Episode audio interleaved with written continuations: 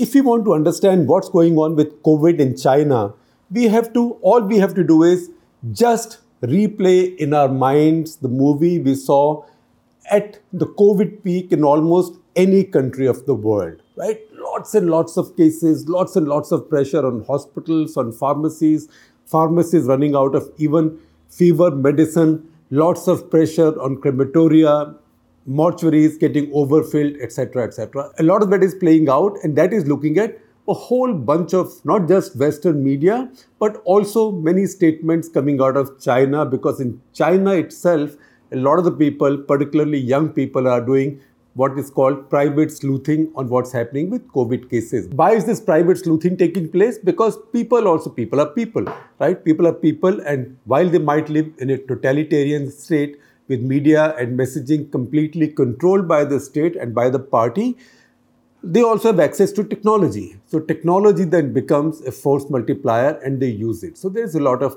lot of private information that is then put out in the social media domain or internet domain, which then again domain experts across the world pick up. Also, there is a lot of Western media. The important thing, however, is that the WHO has spoken out. So this old worm has also finally turned. Now, for heaven's sake, I'm not calling any human being a worm. This is just this is just a metaphor.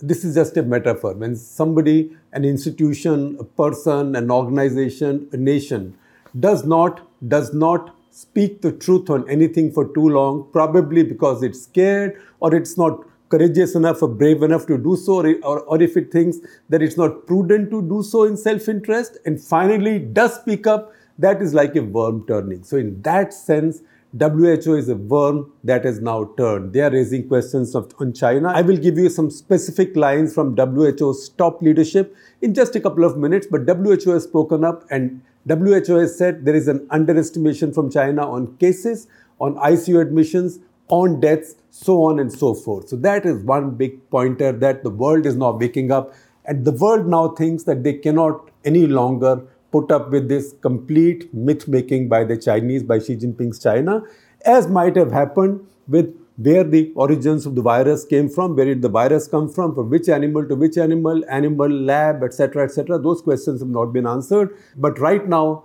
because the virus is spreading in China, it is difficult for the Chinese to keep the media messaging in control globally. They might be complaining. There is a quote from Global Times which I will give you in just a couple of minutes. But the fact is, the world is now that the word is now out. So number one, WHO is complaining. Number two, estimations are coming out. So there is a firm in Britain, and that's a story that, and that, that's a story that we picked from Guardian, quoting a firm called Airfinity. Now, Airfinity, Airfinity has also been quoted by other international organizations that is an international health data analytics firm. They are telling us, Airfinity is telling us that Chinese cases now are up to 2 million a day at this point, and up to 14,500 people are dying every day. Now, that's a lot of people to die. You might say, if that is the case, why aren't we seeing visuals like we saw, say, even in India, those drone pictures, etc.? That's because it's much tougher to do, do, do those things in China. China is also a richer state, more spread out. Access for any media, particularly foreign media, is controlled to quite an extent outside of the big cities, and local media is pretty much non existent. So, this is the Airfinity assessment. Then, Wall Street Journal, in a story by Lingling Wei and Jonathan Cheng, very highly rated. Lingling Wei is the Wall Street Journal Beijing bureau chief, very, very highly reputed and respected globally. In their story, they say that they have, in their story, they say that they have taken a look at the notes presented at the December 21 meeting of the Chinese National Health Commission. They also have a quote from the director of the National Health Commission that I will come to just now. But according to this report presented to the National Health Commission, between December 1 and December 20. Mark this 20 days, three weeks. Between December 1 and December 20, how many Chinese got infected? This is the Chinese National Health Commission estimate 250 million, 25 crores. There is no typo here.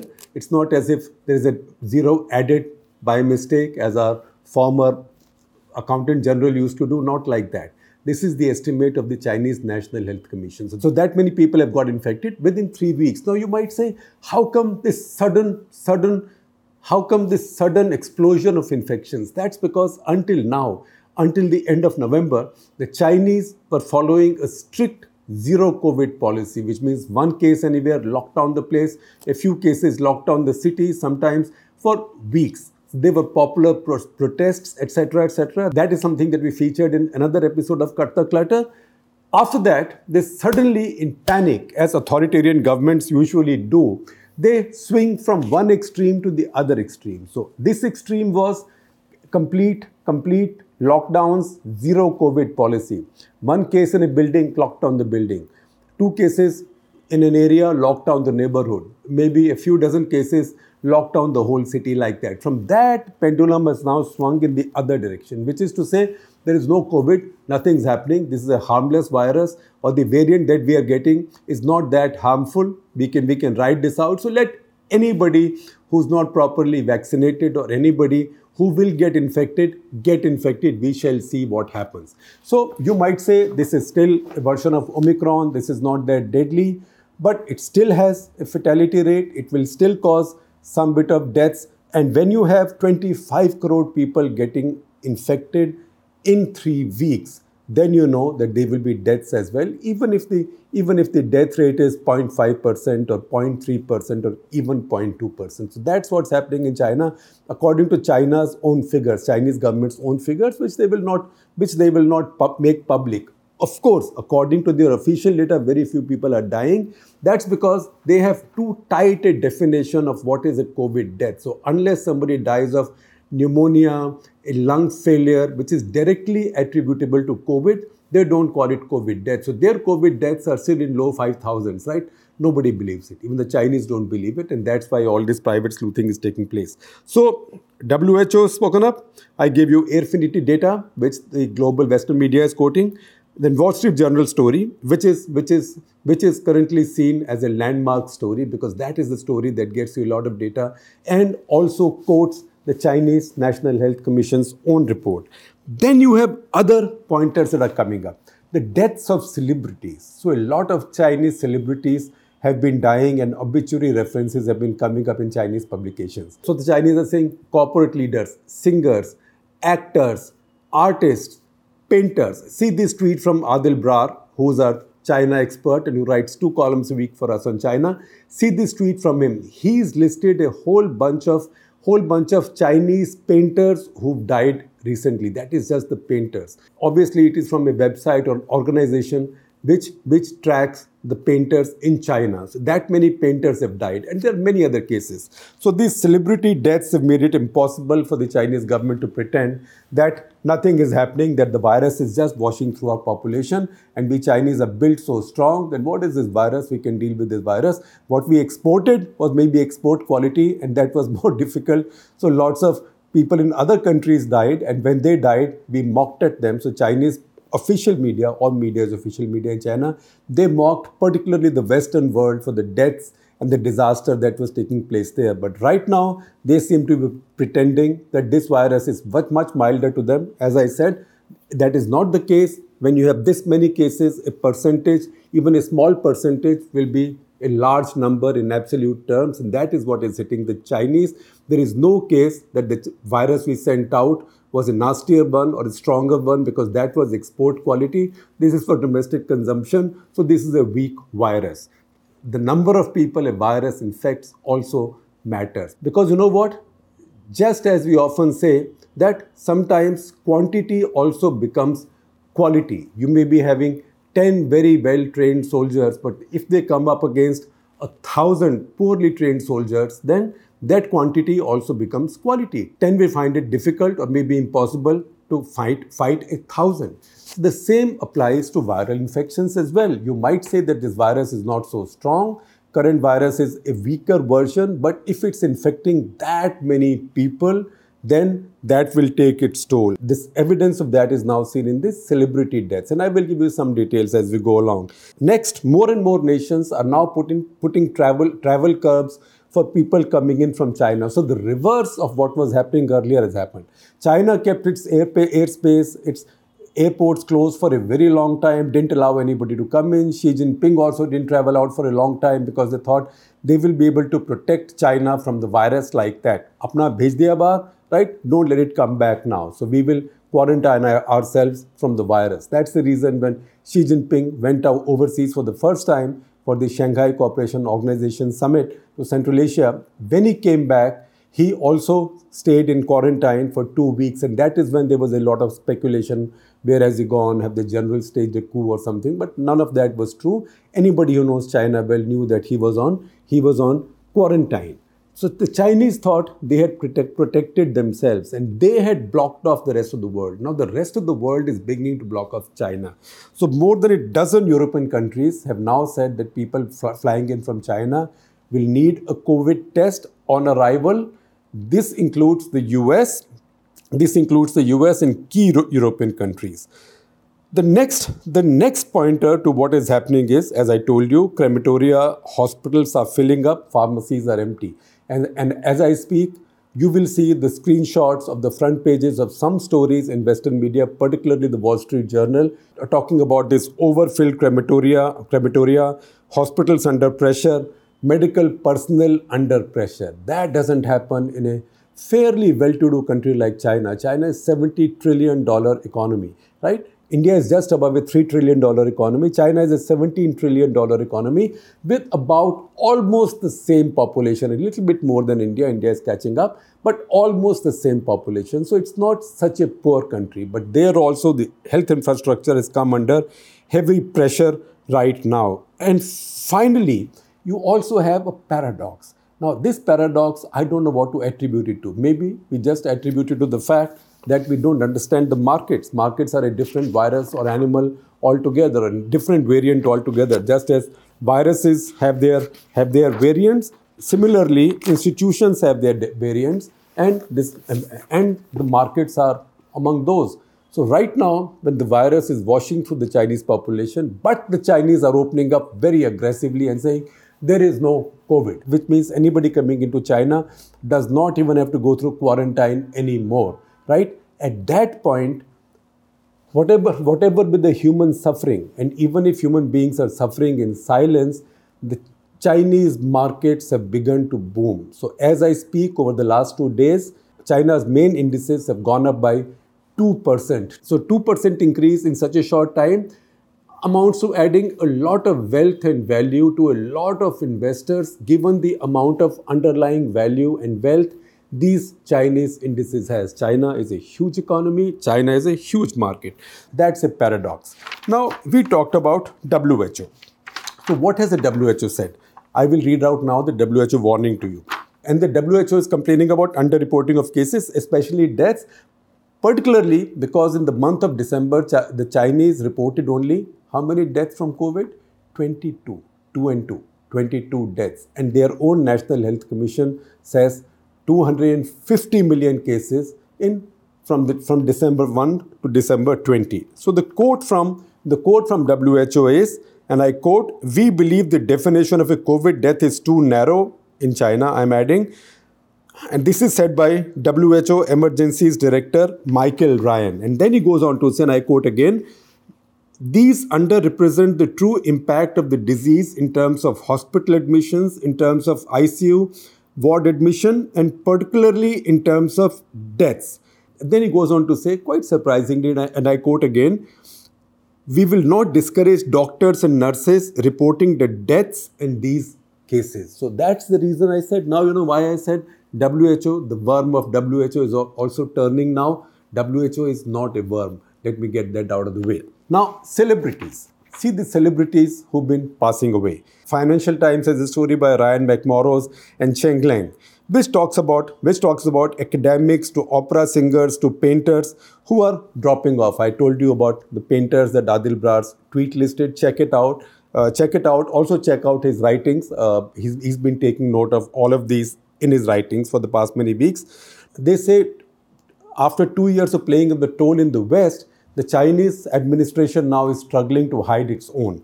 But they are saying that while they, they may not be giving you any figures, but institutions, companies, academies, schools, they've been publishing obituaries, that note the passing away of prominent people. So, for example, they mention Tang Weiguo. Tang Weiguo was the founder and the CEO and the chief of a of China's premier clinical testing company. So Tang Weiguo 66 was the founder and CEO of China's premier clinical testing company. That is Shanghai Kehua Bioengineering. So Shanghai Kehua Bioengineering, the company, they put out a notice, and I again quote from the notice as the FT story does, old boss Tang, a good onward journey, right? But soon enough, this had to be this had to be deleted. Again, Beijing opera singer, top Beijing opera singer Chen Lanlan, 39, passed away. You saw obituaries. Famous dancer Zhao Qing, also a politician, 87. So 139, 187 passed away. Wang Tao, Vice Dean of Inner Mongolia Uni- University of Science and Technology, you saw his obit as well. Again, since we mentioned private sleuthing, private people are collecting this data. Private people have also collected at least 16 top figures among out of 1831 of the most eminent academics from the from, from the top Chinese science and engineering academies. And it's not as if the state and the party are not trying to control this. They are trying to control this because they want to control the information. So, Chinese Academy of Engineering, FT reports, deleted five such tributes on December 23. Because you know what? If you if you if you die in the cause of the party and the nation, because because the cause also is to hide the news on China, we will let you go in silence. We will not you, we will not let you make we will not let your family or your followers make much noise about it. Now we told you about Lingling Wei and Jonathan Cheng's story in the Wall Street Journal, quoting from the Chinese National Health Commission.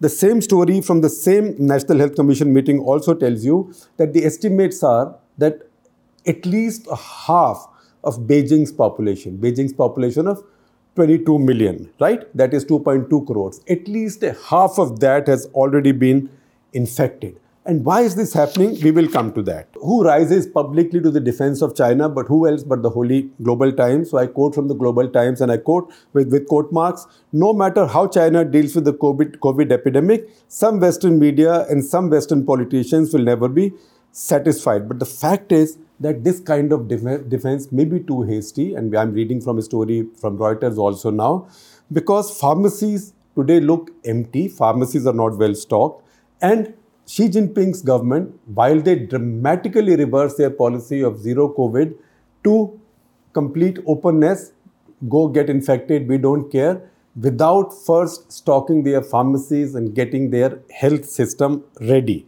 And that has caused a much bigger crisis. So the Reuters story tells us the funeral parlors are overwhelmed and hospitals are packed with elderly, elderly patients on respirators.